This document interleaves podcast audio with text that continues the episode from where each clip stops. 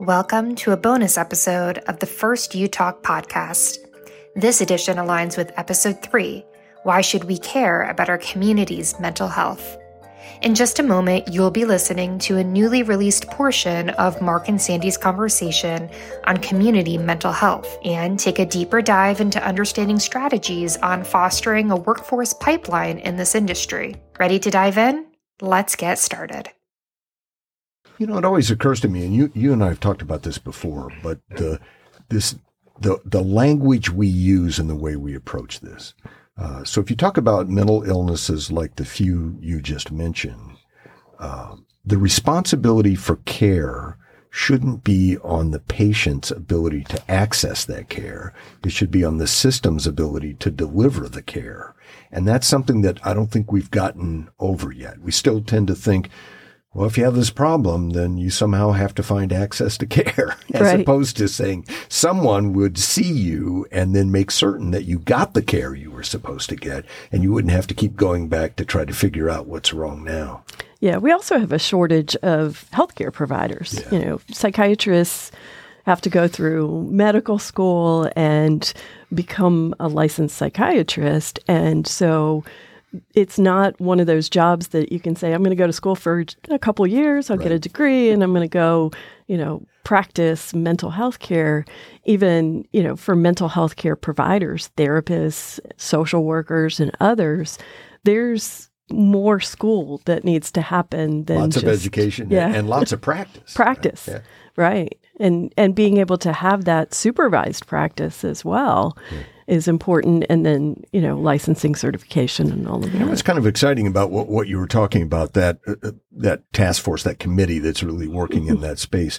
For the first time, we're we're building a system as opposed to delegating silos in a system across three sectors and making certain people responsible for small parts of it, uh, without taking a more holistic view. Uh, in the case of both physical and, and mental health, uh, and so that I think that's a positive. That means we're we're learning, we're moving in the right direction. I think. I think so too. And one of the areas, um, the one that I'm specifically focused on within this task force now on the implementation team is really making sure that we have a qualified and available workforce. So we're talking about things like people who are coming in as immigrants from other countries who have been practitioners, doctors, nurses, mental health care providers in other countries, but aren't necessarily licensed to practice here. Are there things that we can do to help them to expedite the licensing process A bridge. in yeah. In the US. And we did some things after Hurricane Maria that helped to expedite some of the certifications and things like that people needed for different professions. And so, you know, looking at are there ways to do that here? Um, also, you know, even recruiting people into the workforce who are in school and thinking about the different levels of where you can get into the workforce, whether it's in nursing or as a therapist or other mental health care practitioner.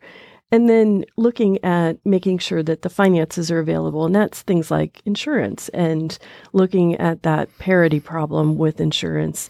And then one of the things that Orange County was really focused on was getting this implementation team into practice. And the people that are around that table are doctors, they're educators from the school system because the school system is where a lot of the kids are accessing mental health, whether they're experiencing some sort of trauma in the home that's causing them to have um, behavioral issues, or if it's things like anxiety. All of that is just magnified when you're in the classroom and you have a teacher who has a whole bunch of other students who have to pay attention to you. I really love that uh, recruitment strategy. You know, most industry cultures and clusters have moved now to a recruitment uh, strategy to go and find the best and the brightest or people with skills and recruit them to come be a part of those industries. The medical professions plural are just now moving in that direction where instead of you uh, you know getting the the you know sudden attack when you're young and you decide you want to be a doctor it might be nice to recruit students into mental health care by showing them the options of ways that they can lead a productive career and have a helpful life. I think you could recruit more people into that space if you paid more attention there. So I love that, that strategy.